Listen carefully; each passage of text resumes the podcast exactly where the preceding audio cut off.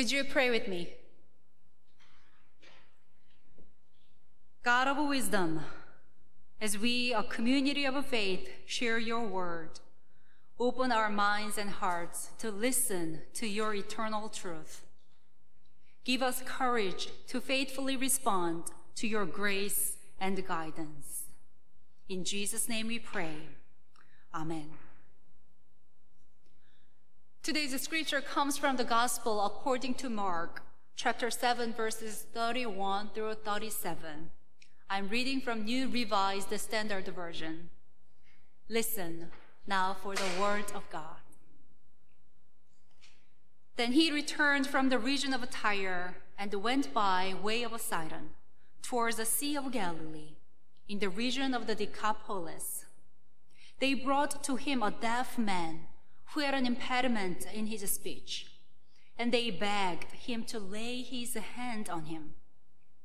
He took him aside in private, away from the crowd, and put his fingers into his ears, and he spat and touched his tongue. Then, looking up to heaven, he sighed and said to him, Ephphatha, that is, be opened.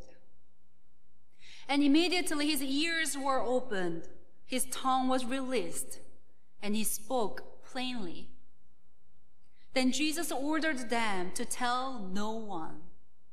But the more he ordered them, the more zealously they proclaimed it. They were astounded beyond measure, saying, He has done everything well. He even makes the deaf to hear and the mute to speak. This is the word of God for us, the people of God. Thanks be to God.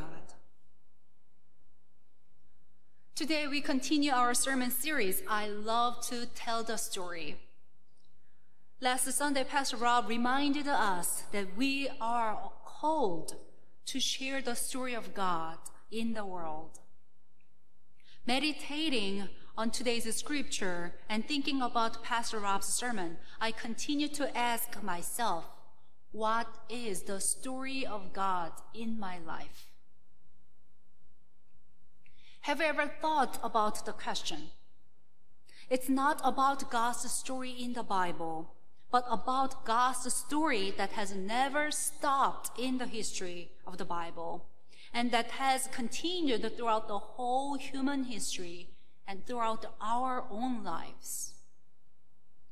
Today we are discovering God's story in our lives as we bring ourselves to the story of Jesus' healing miracle. During the sermon, I hope you continue keeping the question in your mind What is the story of God in my life? The question is very similar to what I have pondered for the past three weeks because of my school assignments. Where is God in my life? Where do I find the work of God in my life?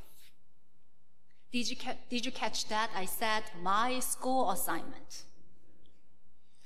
Surprisingly, I went back to school just a month ago for the Doctor of Ministry program at United Theological Seminary in Dayton, Ohio. My program is designed for pastors serving cross-cultural appointments and pursuing strong spiritual leadership. A good part of the program is that it requires only a week of intensive coursework in Dayton so that I can continue my ministry here, uh, continue serving St. Stephen's. And everything else is distance learning that I can do here. I'm telling you about the program because going to school is a recent big surprise in my life. A couple of months ago, when I first heard about the program, I ignored it. I was happy about not studying anymore since I graduated from seminary nine years ago. Everything happened within a few days. I got back to back calls from two different students in the program in early August. In the first call, I made fun of my friend who is going to the school because I knew that she had zero interest in going back to school. In the second call, my mind was wide open, and I began to realize potential fruits and outcomes that I could bear throughout the program for me and for the church. On that day, I called Pastor Rob. On that day, I called Bishop Youngjin Cho, one of the program mentors. Within a few days, I submitted all requirements for the application process and started school after three weeks. That's true story. If you know me personally, you would be surprised by how quickly I made this decision and my firm belief in this program. It is not like me at all. Everything was spontaneous and unplanned. what a surprising joy it is opening a new chapter of life following God's move. Sometimes life goes to a totally different direction that we don't plan and expect. And we discover the story of God in our lives. Jesus' ministry was always something out of the ordinary. He turned water to wine, turned the temple tables over, raised the dead, gave sight to the blind. When people wanted to follow him, Jesus did not give, time, give them time to say goodbye to their own families or even to bury their father. He friended those who unwelcomed and rejected in society and met them where they were. Many people were not pleased by what Jesus did with outsiders the sick, the young, the widowed, the women, foreigners, tax collectors, and sinners. Jesus was a figure of radical hospitality and generosity and an enemy of religious and social authorities. He stirred up society. He collapsed social boundaries. Theologically, Jesus proclaimed upside down kingdom that the authorities did not like at all. Jesus showed what the kingdom of God looked like through every part of his ministry. Jesus opened and broke down a small box the society was stuck in and led the people to see outside the box. God's big world, in which God's big plan was fulfilled for everyone, all God's children on earth. Think outside the box is a trait saying that I do not like. And that's today's sermon title. Interestingly, when I prepared for today's sermon, the phrase popped up in my mind, and I couldn't stop picturing myself in a box. The picture is more like me stuck in a box. That is because I love my comfort zone, stability, and consistency instead of new adventures. Today's, today's scripture shows us Jesus outside the box ministry.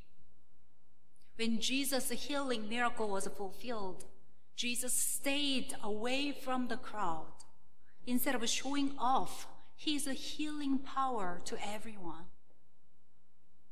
He was not hesitant to reach out and make physical contact with a sick man who was socially weak, rejected, and marginalized.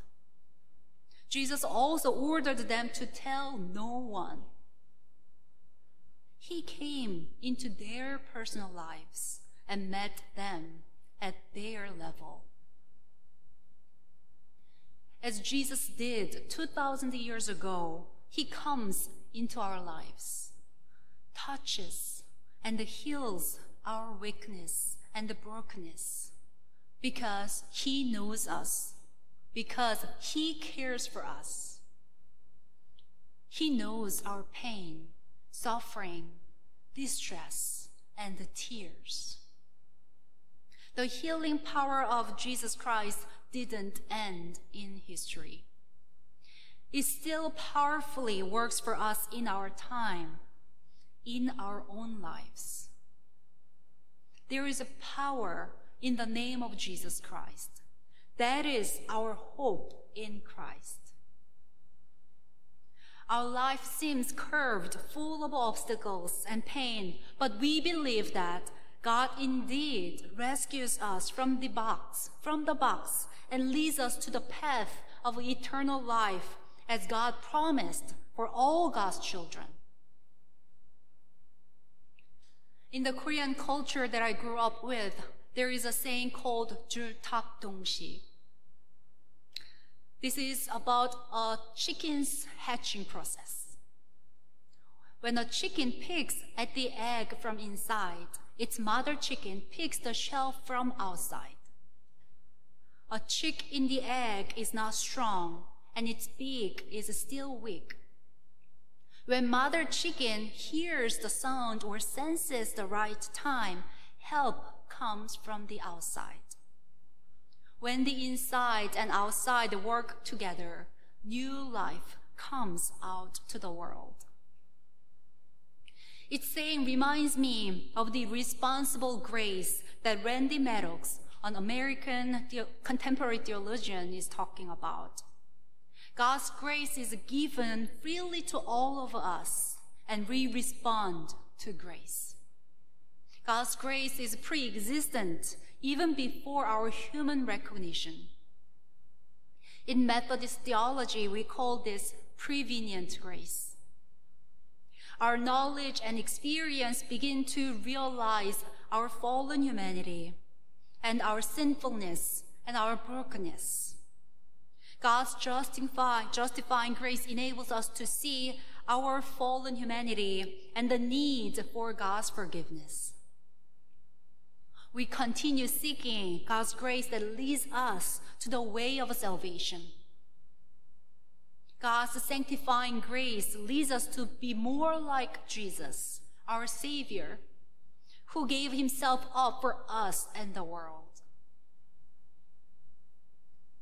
God's grace is given to us first, and we choose to respond to God's grace, transforming us from the inside out and living out eternal life on earth that God freely gives us to us. Just like a chick and mother chicken work for a new life, God, our Creator, and we, God's creatures, work together for a new life, eternal life, with Jesus Christ, our Lord and Savior. A spiritual journey with God is just like Jesus' ministry. Often we see our life shifted in a different direction regardless of our thoughts and plans. We may see God's guidance is not the best for us. In our human minds, we only see the box, a small, safe, and cozy place for us. Have you ever felt like God stretches you to do something that you have never thought about or never tried to do? Life is full of God's surprises. And again, I am an example of a surprising life. I grew up in a faithful Methodist family in Korea. When I was young, my parents thought that if one of their children were a pastor, that would be my older brother. I didn't know that until I became a pastor. I understand why they had that thought. He is the eldest, a boy, smart, faithful, and he was more active when you're young at the church. See what happened. Their younger child, who is a girl, became a pastor, and my brother is not. I double majored in theology and social work in college.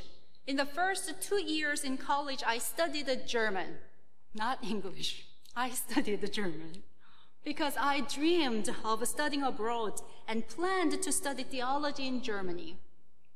I don't know how that thought started, but I thought I had to go there and study there because Germany was the country of the Protestant Reformation. However, all of my close friends were planning to go to the United States, not Germany. I heard more and more information about schools in the United States. My mind changed little by little. In 2009, I came to the United States to study. And I've never been in Germany. Still. the reason I'm sharing my stories today is not to tell you who I am, but telling you that life spans beyond our human plans and thoughts. Of course, I cannot tell you that all the surprises are good.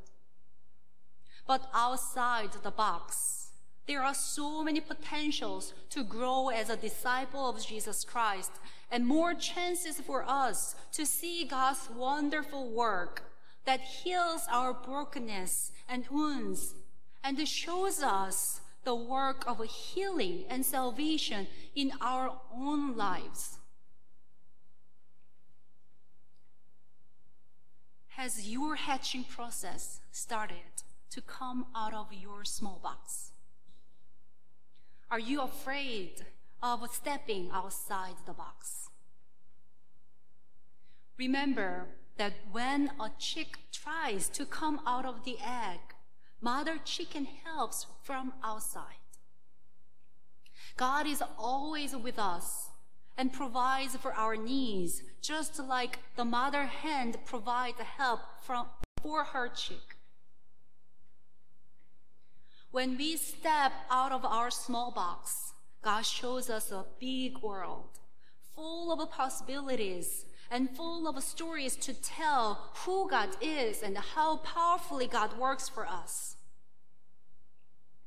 Of course, it doesn't mean that outside the box we will have no tears and suffering.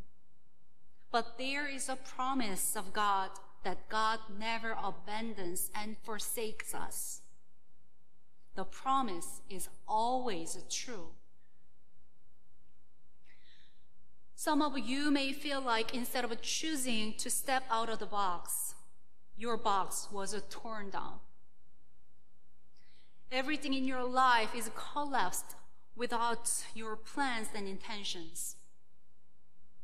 You may feel like your life has become exposed to those around you regardless of what you do. I don't know exactly how you feel when your life is turned upside down. When your loved one suddenly or tragically dies. When you lose your job. When a relationship ends. Or when you face life challenges and worldly temptations. However, what I can assure you is that you are not alone. Think about how the man in the, in the today's scripture came to Jesus. An unidentified group of people brought him to Jesus. They begged Jesus to help him. Even though his socioeconomic status was low and his life was broken, there were people willing to support him, be with him, and go through the darkest valley of life with him. He was not alone. So, are you still afraid? Friends, you are not alone. Your family, friends, and church family walk your journey together. God is with you all the time.